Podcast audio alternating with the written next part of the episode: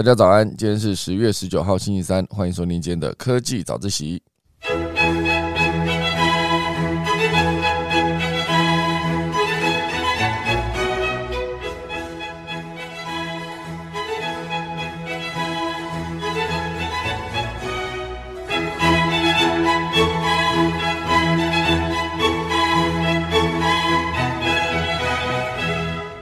好的。今天科技早一起来跟大家分享，昨天我们的红海科技日在十月十八号的十点十八分正式展开，那围棋大概呃应该也不是围棋啊，就是持续了大概到下午。哦，整个活动因为中间大概有一个小时是呃直播的空档啊，就没有直播。上午场的直播呢，大概进行到十一点多，那下午场大概是一点多又继续开始。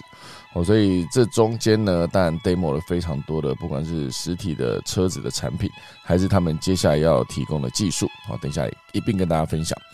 第二大段呢，会跟大家聊到就是苹果。好，苹果呢，它这一次官网在昨昨天的深夜更新了。然后就被查到是我们的 iPad 已经附带了 Type C 的接口了，会不会之后就全面改采 Type C 当做一个充电的装置呢？哦，就是连通口，甚至后来会不会直接取消充电口，全部改采无线充电？哦，这都是有可能发生的事吗？那第三大段会跟大家聊到就是。美国有个新创叫做 Lenda，好，那他们是主推一个五美元就能当房东买房的一个计划，到底实不实行呢？等一下我们中视过开始今天的科技早一起喽。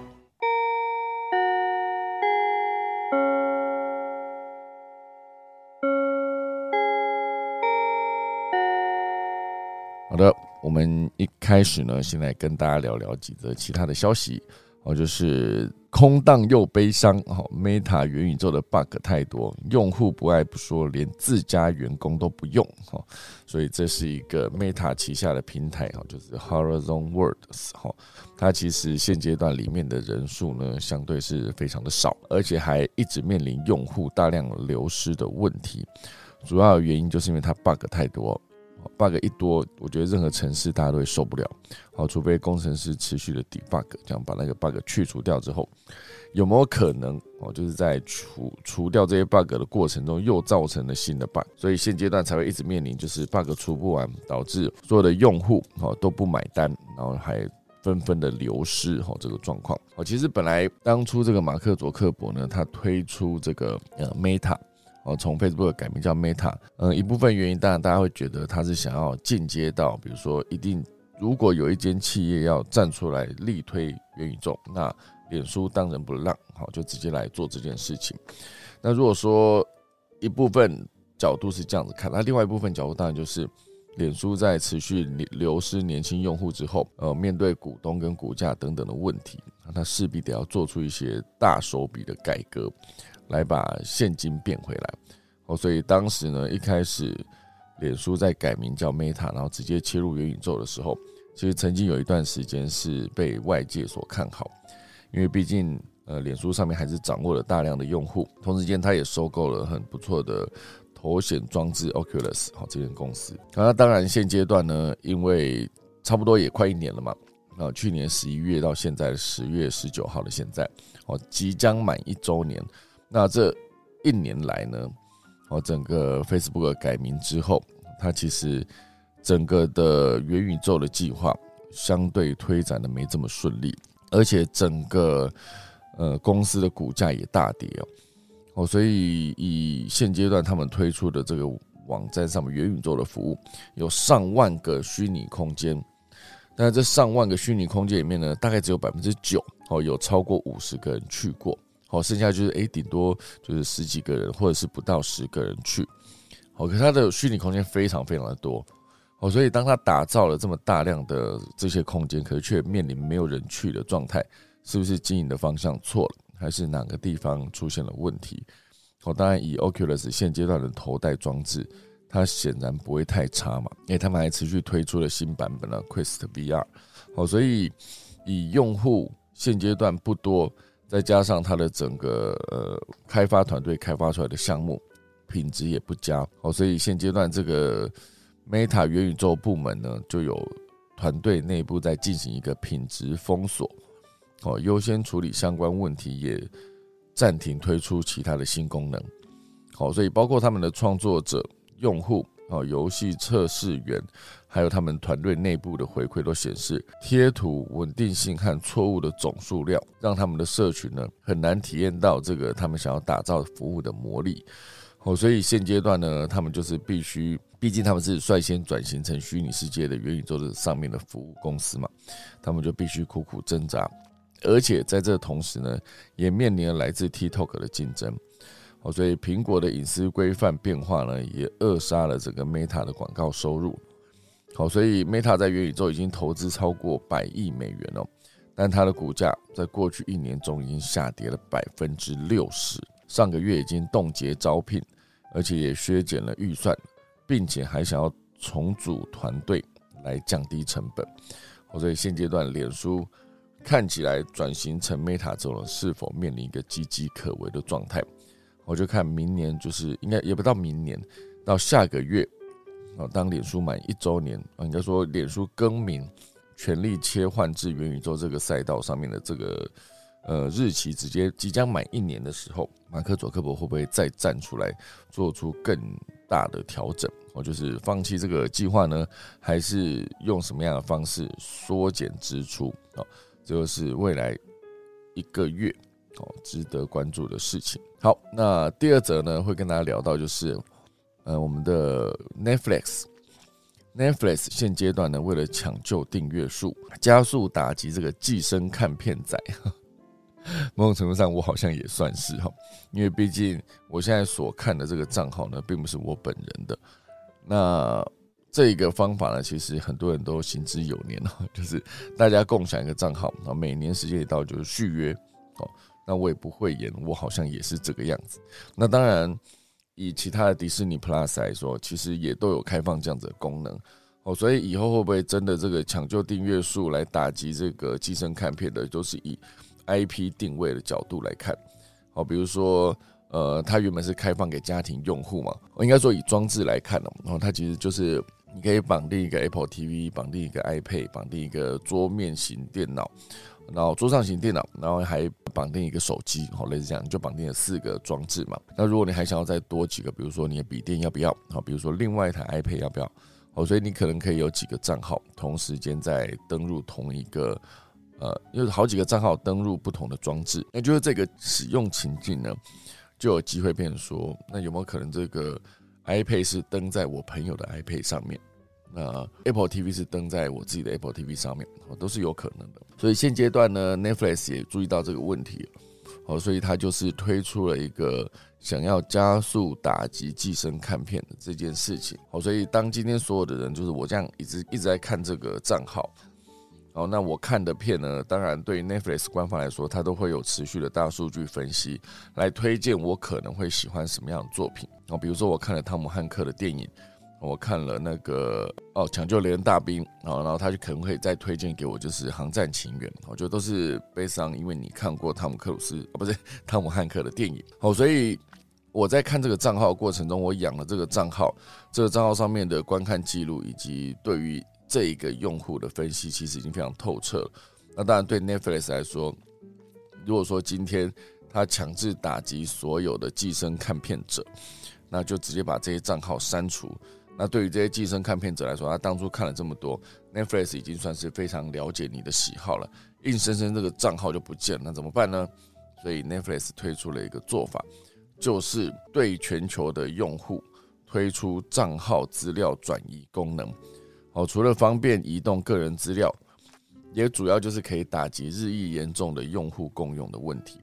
或者比如说，我现在是共用我朋友这个账号，以 Netflix 的了解，就是里面可能。同一个家庭里面，爸爸妈妈、哥哥姐姐、弟弟，哈，就这样类似讲五个人。那我今天想要把其中的哥哥的部分转到另外一个独立的新账号，那这样我就可以，对对 Netflix 来说就可以多收一笔钱嘛。好，所以就可以直接把这个已经看的账号的里面的资料转移到新的用户的账号资料里面，这样至少这个资料转移过去之后，呃，你可能还是更愿意看。好，当然以他们官方公告来讲，它里面就会写到说，人们有聚有散，好，包括家庭成员也会改变，有些关系呢也会画下句点。尽管人生变化这么多，哦，你的 Netflix 体验仍旧始终如一。他真聪明哦，他写的就是家庭成员有可能会改变哦。那某种程度上，情侣分手哦也是这样啊，就当初情侣可能一起看一个账号，哦，就是花一笔钱，然后两个人都可以看，而且两个人的各种装置上灯仔都可以直接用满那个账号。结果呢，今天这段情侣关系的分手之后，那要么就是直接我就不要那个账号了，因为毕竟可能搬走了嘛，类似这样。可如果说这个账号可以转移的话，那当然。当初我看了这么多年 Netflix，他已经很了解我了，我就不需要再重新看起。可当然现阶段，因为很多的新作品更新的问题啊，对很多的用户来说，可能觉得说，诶，这些新作品更新，很多时候也是没有什么兴趣。哦，所以久而久之呢，它的整个帮你演算法推荐出来的东西呢，也变成不是你那么感兴趣的东西。哦，所以现阶段它的订阅方案大改。哦，主要就是为了逐步根除共用这个行为。虽然他们的执行长在二零一六年的时候有表示，共享账号是一件好事，但是呢，今年官方估计全球有一亿个家庭都在共用账号，光美国、加拿大就有超过三千万个家庭。哦，所以对这个状况来说，Netflix 不得不面对这个灰色地带的问题。除了表示会向共享账户会员索取更多费用。也希望一边允许共享账户，一边从平台观众获得收益，所以这也是为什么后来有了广告这个状况。总之呢，现阶段 Netflix 的订阅人数也因为种种竞争，订阅人数大减哦，所以现在就推了广告模式来求生存。当然，以所有的线上串流影音来说，Netflix 的呃原创影集市占率。已经从第一季的百分之四十五哦下降到百分之二，哦下降到百分之四十一点二，哦尽管人居这个平台第一啊，但是其他的竞争对手也是虎视眈眈啊，包括第二名的 Prime Video，第三名的迪士尼 Plus 啊，第四名的 HBO Max，第五名的 Apple TV Plus，还有 Hulu，还有派拉蒙 Plus，还有其他的所有的串流影音平台。好，这总之这就是 Netflix 现阶段面临的问题。好，那还有一则呢，我觉得这则也蛮值得讨论的，因为他讲的就是现阶段，呃，YouTube 已经算是有点转向，就是它不再呃只限定付费用户。我讲的就是四 K 影片播放这个选项。现阶段呢，YouTube 就开放所有用户都有选择四 K 播放选项的这个权利，好，这个功能。因为 YouTube 近期不断推出新功新的功能，那期望能够将更多的免费用户来转换成付费用户。而原本他们是测试，只让付费用户才能看 4K 的画质，但是测试结束之后呢，官方态度转弯，哦，就是持续开放所有用户哦可以使用 4K 的画质播放。那当然，4K 这件事情呢是见仁见智啊。哦，如果说你今天荧幕真的是非常的大，那网络速度也够快，那你去，比如说我用投影机投四 K，跟投影机投那个一零八零，哦，虽然还是应该说，虽然我的投影机是一零八零的，不过我在播四 K 档案的时候，相对还是清楚一些些。哦，那是投影机投出来的大荧幕。可如果说是在我的桌垫，因为我桌垫是一个五 K 荧幕，所以五 K 荧幕去跑四 K 的画面是绰绰有余嘛。所以我在跑四 K 画面的时候，确实。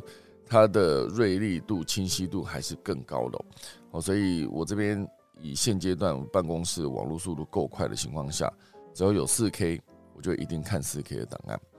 哦，那当然，因为我自己使用的也算是 Prime 的账号哦，所以就算它改成呃非会员不能看四 K，对我来说好像也没有影响。所以我第一时间就是看到这个新闻的时候，觉得嗯值得分享给大家。依然还是可以以四 K 的画质来看所有 YouTube 的影片，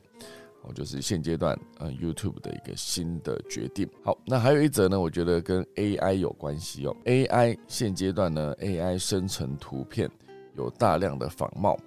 哦，所以这个艺术家呢就抗议他的心血变成了廉价货。那这件事情呢，争议要怎么解决呢？哦，因为 AI 训练跟运算时会使用大量的素材，哈。就让这些艺术家们担心 AI 正在复制他们的风格。我觉得，如果以复制风格这件事来说，好，之前那个 Mid Journey 前一段时间聊过的哈，这个 Mid Journey 这个呃 AI 生成作品的这个网站，它其实可以有非常多的描述。那个描述包括我今天需要我里面的主要的素材是什么，你可以这样讲。同时间你还可以直接讲风格，好，比如说我希望是一个毕卡索的什么风格，然后或者是哪一个知名画家的一个风格。那个风格其实严格说起来，就是一个你可以定义它，就是看到这一个作品就可以，应该说这一个作家或者画家他大量作品中都可以找到的共通元素，那个东西就叫做风格。好，所以当我们今天可以用这个角度去切入，去探讨每一个作者或者画家的风格之后，AI 它就是有办法把这个资料，就是统计完之后也做出一样的事情。因为毕竟对我们来说，风格就这么一回事嘛。好，所以像之前我看到有一则天文，我觉得蛮有趣的。他写的就是用各种不同的文体来呈现早上做博爱做的学生被一个呃年纪更大的用雨伞戳醒的故事。这其实里面有非常多的风格啊，包括琼瑶版啊，然后包括呃网民版啊、第一卡版或者。呃，注音文版啊，等等，或是一些文言文小说版，哦，古文版，或是琼瑶啊，琼瑶刚刚讲过了，或是另外一种呃，各式各样的明初的作家等等。我现在不知道有没有把这东西呃存下来，因为我现在就是在思考，说我遇到这些有趣的东西的时候，我要怎么样去把它存下来。现在发现一个方式，就是故事是这样子哦，有一个老头在捷运上拿雨伞戳我，叫我让座。好，这是一个一般描述。好，如果你要用其他的，包括骑士文学、哈浪漫主义文学，然后还有美国硬汉文学，还有中国古典文学。啊，比如说，如果中国文言文的话，就是老叟执伞刺之曰：“与席否？”就是这个老人呢拿着一只伞，哦，刺这个人，然后就问说：“这是你的位置吗？”然后后面还有网友直接接说：“不与，哈杖数时趋之别院，趋之别喜。”好，这是中国古典文学。通俗文学也有啊，现实主义文学，然后还有呃日本近代文学。他写说，真是没用的家伙，连位置都被这个狡猾的老人给抢了，真该一死了之。这是日本近代文学，还有明初文学，然后台湾本土文学、琼瑶文学，还有武侠小说。武侠小说就写的也都很夸张。好，类似这样，它其实就是一个所谓的风格啊。那这个风格甚至还有什么现代式的台湾文网友文学这样。里面都得到非常热烈的回响，哈，对我来说这些都是很有趣的一个过程，啊，就是找出风格，然后去描述同一件事情，好，所以当这一切事情呢被 AI，好，回到这则新闻哦，被 AI 拿去用风格来重现不同的作者、不同的画家、艺术家。它其实会不会造成这些艺术家们饭碗就被抢走了哈？因为毕竟现阶段这个，呃，有一位来自波兰的数位艺术画家，他以油画般独特的画风，然后画出龙与地下城，龙就是恐龙的龙，这个奇幻元素为名，在 CG 视觉艺术平台叫做 ArtStation 上面拥有十万名的追踪者。哦，也曾经跟 Sony 跟那个游戏商 Ubisoft 去合作，但他的名字呢，在 AI 图像生成软体上面呢，已经被用来生成近十万张 AI 图像，好，使用率甚至超过本人哦。好，所以结果就是，如果在 Twitter 搜寻这个画家，这个名字要怎么念呢？我来看一下，名字有点长哦，我来直接请语音念一下。他的名字是长这个样子的，Rakowski。哦，他叫 Rakowski 哈，就可以找到非常多的作品，但都不是这个 Rakowski 画的，哦，都是 AI 画的。那怎么办呢？啊，面对这个状况，因为我本人是原创，好，可是这些工具甚至那个搜寻结果会排在我前面，好，所以这就会造成后续很多的讨论了，哦，包括之前也提到的。网络放到啊，作品放到网络上面，必然结果就是被冒充、仿冒，那或者是这个被遗忘权哦。所以我觉得 AI 艺术元年现阶段有非常多的 AI 生成器，你可以透过文字描述，然后去把你想要做的东西做出来。所以很多网友就认为这是别人用别人的心血来让这些 AI 开发商赚钱哦。所以这一些呢，又再次。再次引发了争议。哦，所以我觉得现阶段呢，AI 跟真人的竞争，哦，之前原本想说的就是一些呃，可能是简单重复性的工作，不太需要创意的工作，然后可以交给 AI 去做。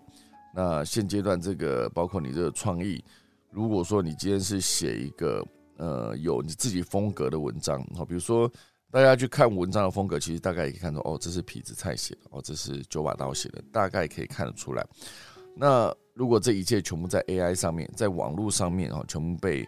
当成一个分析的素材，以及建构出他们自己 final 作品的一条路径的话。那可能就会造成这些原始的创作者的一些损失。那这个损失后来怎么办呢？我觉得之后一定也会有相关的法律来规定这些内容，或者是有一套更完善的分润的制度。未来可能就没有人会愿意继续做原创了。好，以上就是今天分享的几则短消息我们。正式进入今天的第一大段。第一大段呢，主要就是以红海昨天的科技日好来跟大家分享。昨天呢，推出了这个 Model C、好 Model B 以及它的电动皮卡 Model V，好，这是三款。先来说说我昨天看了整场红海科技日的一个直播，应该说上半场的直播，我自己有几个心得。当然一看我就觉得，嗯，非常有红海的风格。我讲的红海风格就是它跟苹果的风格就是大相径庭哦。苹果风格当然是一样，你后面会有一块。大块的一个显示荧幕哦，就是它的 LED 墙啊，这还是存在的。那当然，红海昨天这一场科技日呢，还是希望把它做得更热闹一些哦，更有舞台感或者更有演唱会感哦的一些做法。我觉得我持续在对照，因为毕竟都是一个所谓高科技产业的成果发表会的这个标准来看。我觉得就是，呃，一边是苹果哦，就是极简风格啊，一边就是红海这边，他希望可以以更多华丽的元素来吸引更多观众的眼球。所以对我来说，我一直在对比的过程，我就发现苹果的发表会呢，它的主角哦，就是它的产品以及观众，他有在思考从观众的角度切入，观众或者这些消费者他最关注的东西是什么？如果一切有从观众的角度出发。对观众来说，他看到的就是一个相对比较呃流畅，也比较清楚的一个发表会。所以以昨天红海的角度来看，他们好像比较偏向，就是我有一股脑的想跟你讲我的产品有多好哦这一个角度。可是第一时间呢，对观众来说，或是对一些消费者来说，在短短的这一段发表会的时间内，他没有明确的突出他最值得强调强调的重点。我觉得这件事情呢，算是对我来说，我会听到它有一大堆的优点，可是全部记不住，就还不如你可以精准的讲出呃几个重点。那如果真的是以苹果发表会跟那个红海的这一场科技日发表会来说，至少在硬体设备上面，红海的发表会上面有大量的灯光元素，啊，比如说它有那种镭射灯哦，上下各有，可能左右各有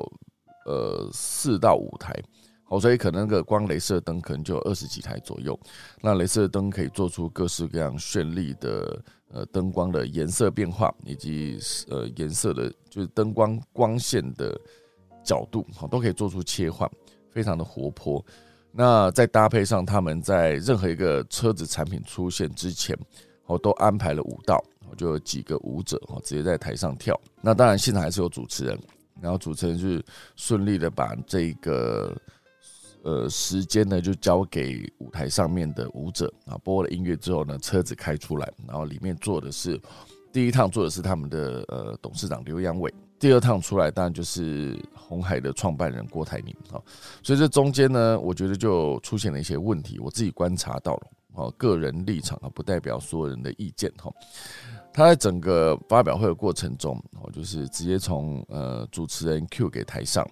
那 Q 台上的时候，当然他先播了一段影片，然后影片在现场的观众，你可以看到有一个，呃，他正前方有一个大荧幕，那个大荧幕就是 LED 墙，然后一 LED 墙前面有人在跳舞，搭配上音乐。那对观众来看，就是我说看直播的观众来看，会把这个一开始播的这段影片直接满版哦送给 YouTube 前面的所有观众看。好，所以目前为止，在那个时候还是一个。看得蛮清楚的状态。可是，一旦影片播完，画面回到现场，好，当然以现场来说，他在整个跳舞的过程中，我第一时间会觉得说，哎，这些跳舞是是否真的必要？会不会没有顺利的完成，就是衬托产品出来的这个任务？还是它的出现会让很多人呃疑惑？然后至少我哈，我会疑惑说，这边真的有需要一段舞蹈吗？好，这是我自己的感想。后来真正我自己有那么一刹那，我觉得也算是蛮感动了。好，就是它的应该是。Model C 出来之前哦，它的 Model C 出来之前，它是一个在灯光上面有打出一个层次哦，你就想象现场就完全算是一个很暗的状态，然后就后面那个 LED 墙中间荧幕分开，然后有你就看到里面有一盏灯亮起，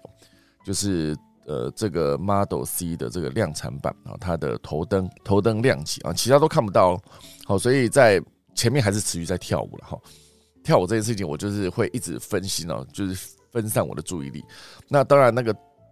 LED 墙打开，然后那个灯亮起这件事情，我是蛮感动的。然后觉得哇，不错，我们台湾的红海哈造出了这个 Model，呃，这个好几款的 Model C 开始，也是一款一款不错的车。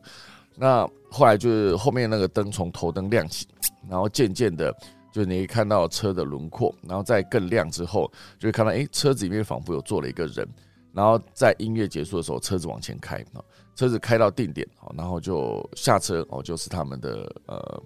直接在台上主持的刘阳伟啊，所以这一次呢，当然希望可以把他的汽车当做主角，好，所以红海呢也花了更多的时间来描述整个产品的规格跟设计。好，那正式进到车子开到前面了。OK，好，然后刘安伟开始讲啊，解释这台车。那解释的过程中呢，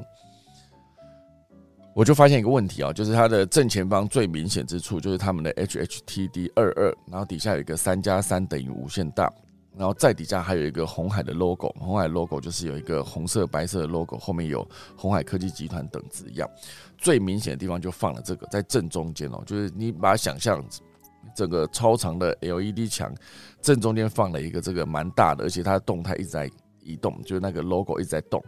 然后左右两边呢才是他们要放的简报的内容。好，所以当他讲任何的资讯的时候，左跟右都各有一些资讯跑出来。好，比如说他想要强调就是续航里程，假设四百五十公里。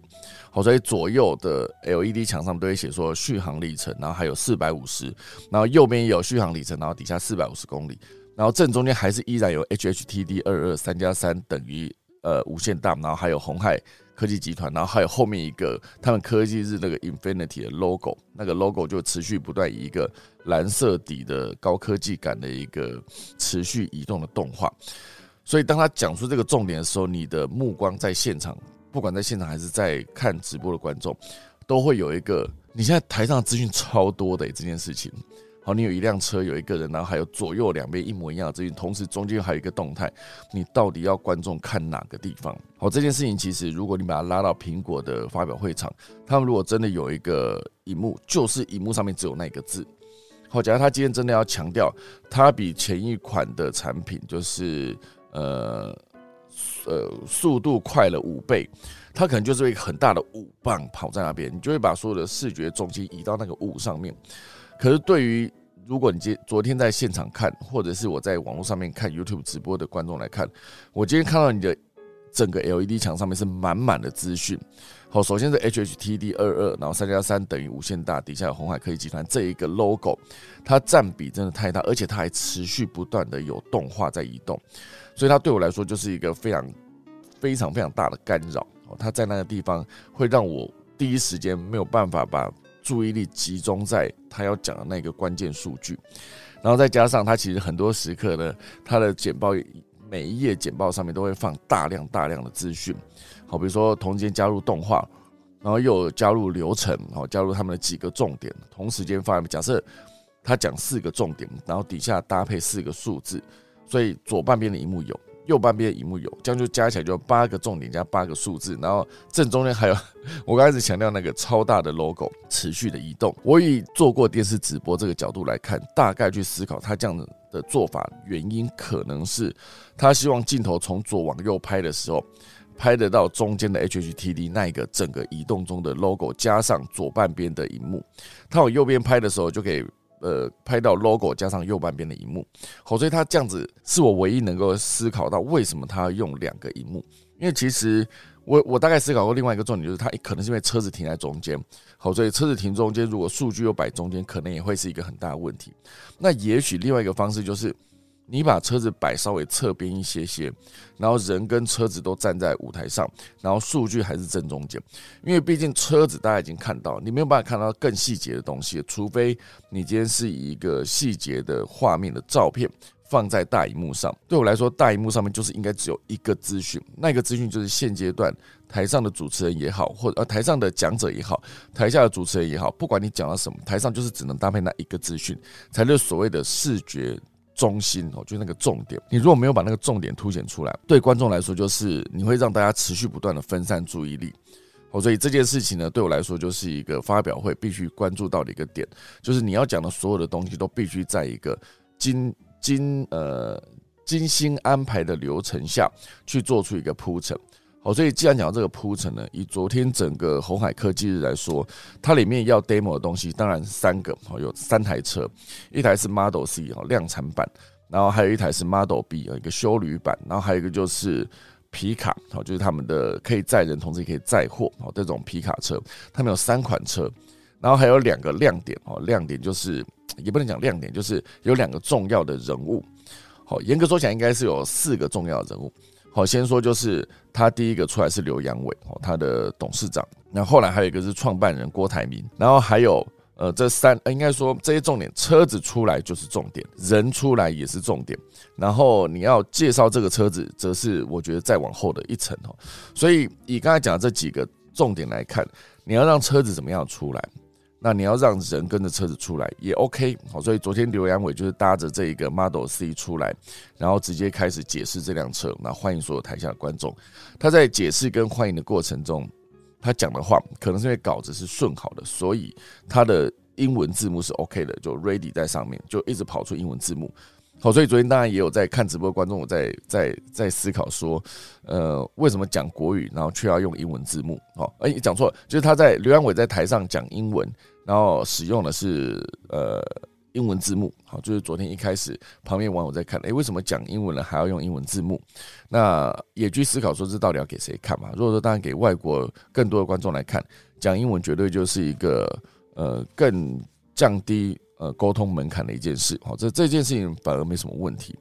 好，可是后来讲中文的时候，啊，就是后来有介绍车嘛，介绍车的时候找设计师上来讲中文，那当然就。呃，搭配上了英文字幕，好，所以对我来说，如果他要搭字幕，就全程搭啊，就包括后来郭台铭上台之前哦，他呃郭台铭上来之后，他讲的话，因为可能在稿子上面没有真的完全照着稿子讲，好，所以英文字幕搭不上，到最后就索性不上哈。这些呃直播过程中的细节，其实。那可能也是因为我在自己在做幕后，就会很关注这些，包括字幕啊，包括镜头安排，包括整个如果说以编剧的角度来看，它整个亮点的呈现到底应该谁先谁后，谁在什么情形下，然后就直接透过什么方式出场，出场是一个重点，包括退场其实也是，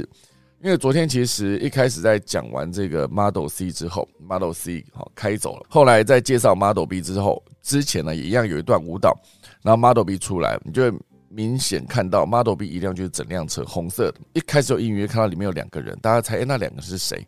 哦，结果出来了哦，对，欢迎下车哦，从那个驾驶座下车是郭台铭。这时候你就会非常疑惑，是车子里面还有一个人是谁？他们好像也没有给一个解释，就是那个人是谁？哈为什么会坐在那边？他是一样的重要人物吗？我随便讲，假设今天他就是呃郭台铭呃夫妇哈贤康的一起出来，OK，好，就是一到定点两个一起下车，就今天不是。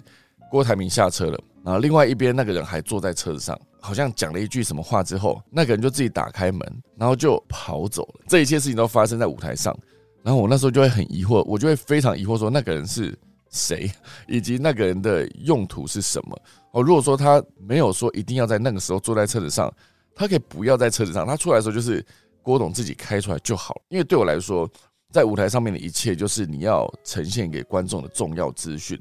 所以这就是为什么今天你把郭台铭安排在那个 Model B 这个红色车子上面，他坐着车子出来走下台会引起热烈的掌声嘛？因为毕竟这是他们安排的一个巧妙的桥段。所以另外一个人，当你不知道他是谁时，他就跑走了这件事情，我就会一样满头雾水，我就一直陷在哇塞，那个人是谁？为什么他还在那？那他看他刚刚进退场都没有想过吗？这样子，我就遇到这些问题。好，所以这是 Model C 结束之后的 Model B。那当然最后面的电动皮卡，可能是在它车子比较大台的关系，所以它出现是在台下哦，它就不是在台上哦，就是台下从侧边开进来哦。这几个车子的出厂方式，严格说起来好像都没有什么大问题。可问题就是在出厂之后，以 Model C 出来之后啊，应该讲错，应该是 Model B 出来之后，就有一个设计师，一位女生设计师，我就上台直接来简介这一台车。可是她在简介过程中，因为她的音调实在过高，就是你会觉得她每一句话都感觉很像是呃国庆典礼大典上面的司仪，他在。欢迎呃总统或者贵宾致辞的时候，那种高亢的语调，或是一个精彩的乐仪队表演完之后，就用高亢的语调带领全场的观众给这个精彩表演一个掌声鼓励的那种语调，去全场介绍他的那一台 Model B。好，所以听久了之后，你就会觉得那个音调持续在这么高亢的倾向情况下，你会有一点刺耳，听不下去。好，这是我自己听的过程中我自己感受到的东西。哦，所以以 Model B 在介绍过程中，可能是因为那个声音的干扰，呃，应该也不能说干扰，就是会过度吸引我的注意力，所以导致他们在安排的简报里面讲的内容，当然一部分也是简报里面讲的内容是也是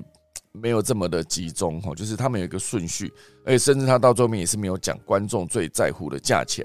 哦，所以你缺了这个事情的时候。其实他就没有办法变成一个这么吸引人的一整段发表，所以甚至到了整段讲完，我只记得一件事，哦，就是他的车头在风力学上面有做了一个改变，我只记得这件事情，其他的我可能就是非常分心在这一个人为什么呃音调要这么高，然后后来会不会累，以及他有些发音相对比较不标准的情况下。我刚刚讲这一切全部都是因为我是一个幕后从业人员，我会有这样子的想法，好，不代表所有的观众都感觉到这件事。可是音调高这件事情，确实是昨天在旁边的讨论区里面大量被讨论到的东西。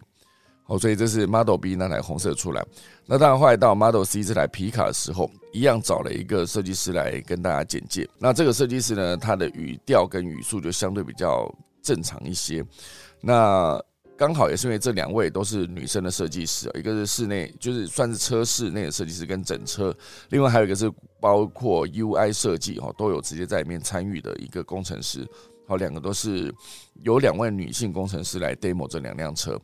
哦，所以这样子安排呢，我相信对于红海他们来说也是一个非常值得的尝试，好，就是让更多的大家会觉得。电动车领域硬邦邦嘛，就让这个几个女性面孔来做 demo 跟那个呃简介。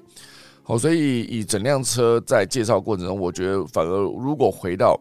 因为说对我来说，这整场对我来说，如果你一个舞台剧的逻辑，或者是以一个戏的逻辑，或是甚至以一档节目的逻辑来看。它都必须要有个起承转合，然后有些时候是高光时刻哈，最重要的高潮点；有些时刻是可能是相对比较轻松一些的过场类似这样，它都会一些起起伏伏、起起伏伏，让观众在对的时间看到最重要的车子开开出来等等。好，所以我昨天就一直在思考，如果今天我有三台车，有两个重点的老板级的人物要讲，然后又还有三个呃，又还有那个两个呃设计师要上台去介绍这两辆车的重点。然后甚至你后来还要再介绍我的整个红海发表的不只是车子，还要讲它要建立开放式的平台，然后提供客制化修改等等这些软体服务。如果是我，我到底应该要怎么样去做编排？因为毕竟发表一辆车，它并不像是发表一只手表或者发表一只手机，你要拿在手上，对观众来说你看不清楚，所以你一定只能全部都用图。或是用图文放在那个网络上面，然后放在荧幕上面，你才可以让观众、让所有的消费者看到更精准的资讯。所以车子出来这是必要的，只是到底最重要的高潮点会是什么？啊，比如说郭台铭一开始就要出来呢，还是要在后面才出来？好，那车子是这三台的顺序是怎么顺序？其实包括前一场的苹果的秋季发表会，他一开始讲了手表，然后讲完手表之后，然后再讲那个 AirPods Pro。手表讲完讲耳机，耳机讲完讲手机。那手机也是有一个顺序，就他先讲呃十四，然后也先讲 Mini 没有了，然后十四完之后才讲到十四 Pro。Pro 跟十四 Pro Max，就是有新版本的它的 Dynamic Island 的那一个最新版。对我来说的最重要的宣布的重点，就是在 Dynamic Island 那一版的 iPhone 十四 Pro。好，所以大家如果思考一下顺序哦，你如果一开场就把这个最重要的 iPhone 十四 Pro Max 的这一版的手机讲完，后面如果再来讲那一个其他的更新。哦，就手表的更新，然后还有那，因为手表其实也算是一个大更新哦。手表就是增加了一款新的户外专用的 Apple Watch。好，那当然中间的 AirPods Pro Two，它就是增加了一个大小声触控大小声的功能，这是有的。可是如果你把这个编排全部换掉的话，你先讲最重要的，好，就是 iPhone 十四 Pro Max，然后讲完 Dynamic Island 之后，然后再来讲那个你的手表，手表也是先从那个你最最厉害的那个户外版本的先讲，然后再讲比较不重要的。那最后面你才讲到这个耳机，其实对观众来说，整个体验是完全不同的。因为你的期待值，你会思考说，观众最期待的是什么？当然，观众最期待的是你的 iPhone 的更新。好，所以在整个做这个发表会的过程，我觉得它的流程上面还有更多可以调整的部分。至少它的荧幕上面，如果你今天最重要的重点。是他现在正在讲的，比如说，呃，续航里程四百二十公里或者四百五十公里，那那个四百五十就必须是最完整的、最最独一无二般的，就出现在荧幕上面只有一个。他要放 logo，要放它的三加三等于无限大，OK，你放在侧边上角没问题，可以不影响，甚至不放也没有关系，因为其实对观众来说，大家就知道这一场就是你的 HHTD 红海的科技日的二零二二这块是没有问题的。好，所以昨天整个看完，我当然收集了非常多的资料哦。对于红海的科技日介绍这些车或者介绍的技术，都有非常多可以分享的地方。好，那我整理了一大堆资料之后，现在显然是讲不完哦，因为我觉得光讲到他们呃，就是整个发表会的过程，可能节奏安排，然后或是资讯呈现等等哦，对我来说，我都觉得有很多值得讨论之处，可能做到之后可以更优化。那不做也没有关系啊，因为这就是每一个发表会可能会有不同的风格。可是就这个资讯的重要性以及资讯如何被清楚的展示在荧幕上这件事，我觉得苹果做的确实还是非常的精准跟清楚。就是它一定会先从呃最重要的更新。然后自己强大在哪里，跟别人对比是强大在哪边之后，最后才会讲到规格，然后才会讲到你的价格。他他一定先造创造需求嘛？如果说对需求来说，你没有一个情境给大家，大家就觉得，哎，我看这个产品要干嘛？哈，所以一开始在讲需求的时候，讲到那只户外用的专用手表，那户外的一些呃，比如说你会去潜水的，会去极限攀岩的等等的这些玩家们。就会非常有兴趣哦，所以一切都应该从观众角度出发，从需求出发，创造出足够的吸引力之后，自然而然你后面的资讯才会是观众最关注的重点。好，这就是今天第一大段讲到红海的科技日的一些情境的安排。那快速跟大家分享一下 iPad 哦，iPad 现阶段呢，就是有一个昨天苹果深夜更新的，就是它直接更新了 iPad 的新版本。那这个新版本里面呢，也直接推出了 Type C 的充电。好，Type C 充电这件事情，就是之前照理说它应该是一个大张旗鼓告诉大家说，哎，我们现在有 Type C 的充电喽。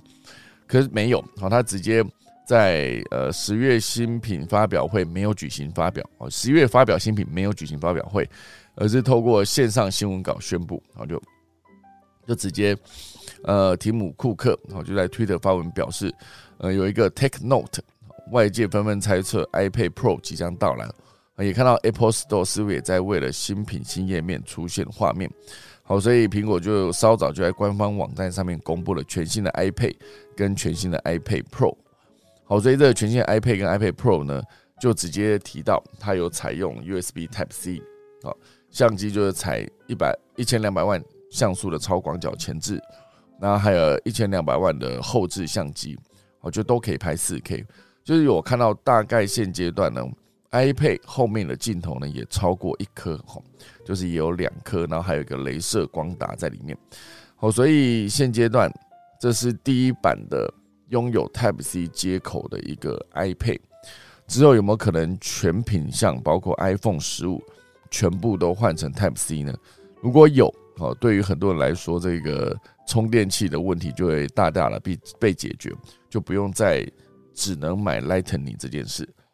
好，所以昨天的这个呃 iPad 有做更新，那当然同时 Apple TV 也是做了更新哦，就是搭配 Siri Remote 的一个全新 Apple TV 四 K，它的售价呢是四四九零起，产品将于日后在台上市。我就新增加了 HDR 十 Plus，哈，就是这个搭载 A 十五仿生晶片，这个新版本的 Apple TV 四 K。我就是现阶段那个新版本的呃 Apple TV 的 Remote，就它遥控器，就感觉好用很多。因为之前那个触控板去做操控的时候，实在是非常麻烦的一件事。好，好，我现在快速跟大家分享第三则。好，第三则就是有一个总部位于纽约的新创公司叫做 Landa 啊，就是 L A N D 哦，Land 后面加一个 A 哦，就是 Landa，让用户呢只要符合年满十八岁的美国永久居民身份。只要你有美国身份，然后年满十八岁，手上同时有五美元，五美元哦，大家想看，就是一百五十块台台币左右哦，连一碗永川牛肉面都吃不起的一百五十元哈，就有机会进入高门槛的房地产去做投资市场喽。所以这是一个纽约的新创哦，透过开发 APP 跟成立网站平台，吸引用户哦，从中浏览房源。好，所以他就是做法，就是将每一间房源的价值呢拆分成许多股票，去提供用户投资。那用户只要通过购买该系列的股票，便有机会每个月当起房东，然后就从租金中呢去赚取利润。好，假如他今天就是呃这个房子，大家去一起来投资，呃投资完之后，假如他每个月租出去十万，那十个股东就每个人就可以从那个。这个十万里面去抽成哦，赚取利润，这就是它的一个拆分房地产的一个玩玩法。好，所以原本呢，这个房地产所有权是最大的财富来源，但是对大多数的美国人来说呢，是遥不可及哦。那刚好我昨天也看了一篇关于美国美元之后有没有可能衰落，或者是美国有没有可能破产。哦，就是虽然看起来情势非常的危急哦，不过显然离真正的破产呢还。还有一段路哈，所以现阶段当然美国老百姓过的是相对辛苦。那在买房子或是买高价的奢侈品的过程中，其实都面临了跟台湾一样哈，就是年轻人买不起房这件事。哦，所以对于美国的房地产市值上看上兆元这件事，这个 Lenda 跟投资者们呢都想要抓准这个时机去做投资，我觉得都是以。拆分每一家房地每一间房地产它的价值，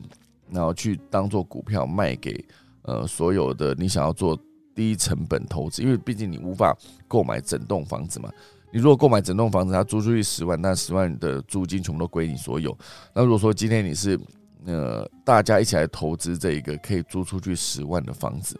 那他在足足于十万之后呢？当然，你可以呃，这个新创这边呢，当然可以直接做平台的抽成，好，先抽一笔，接下来呢，就按照那个股权比例，然后去把所有的房产得到的租金跟收入，然后去拆分给所有的股东们，好，所以就是这种拆分的过程，可以让你比较低价，依然是有机会去做房地产的投资。哦，不然房地产投资真的是太辛苦的一件事了哈。好，那以上就是今天的三则啦。我今天其实一些细节都没有讲到哈，可是关于那一个红海科技日的整个流程跟它的整个重点，我就是所谓的铺陈这件事。如果一个节目角度来看，我觉得可以做多做哪一些事情，可以让整个的流程更优化。我就是把重点分享给大家。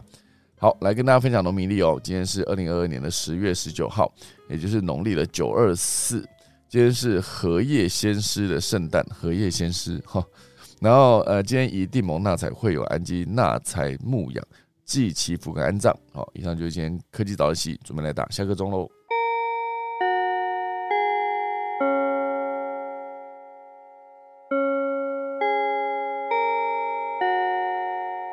好的，感谢大家收听啦。我们来看一下今天的 Run 圈面哈，有提到 一开始 Manda 就说很早哈，没错，今天两分开就很早哈。哎，大家有没有想起曾经哦，科技早自习都是六点五十五分准时开的，还有五分钟的闲聊，七点整准时开始哦，那已经是遥不可及的过去了。我觉得大家仿佛是秦汉魏晋南北朝那个时候，哦，很久以前哈。好，然后后面还有哎是。哎，这是怎么念的？黑底嘛，说了早安哈。哎，你说早安，然后想要成为妈妈说，哎，Notion 哈，讲了三次哈，可以用资料库结构高效率储存任何你想储存资料加知识记忆哈，没错哈。然后一个 Randolph 说，怎么有办法看下去？哎，我就是真的把它看完哈，真的完全看完。我就是一边大概记了一些，我觉得如果是我来办这一场发表会，我要怎么做？那最后是红海员工跟承办公安公司没听到这一集很可惜，我觉得其实听到也没有什么改变哈，因为对我来说呢，就是一个，它就是一个呃不被改变也没关系的状态，好不好？好啦，以上就是今天可以早一些，我等下要赶着出门，要准备跟大家说再见喽。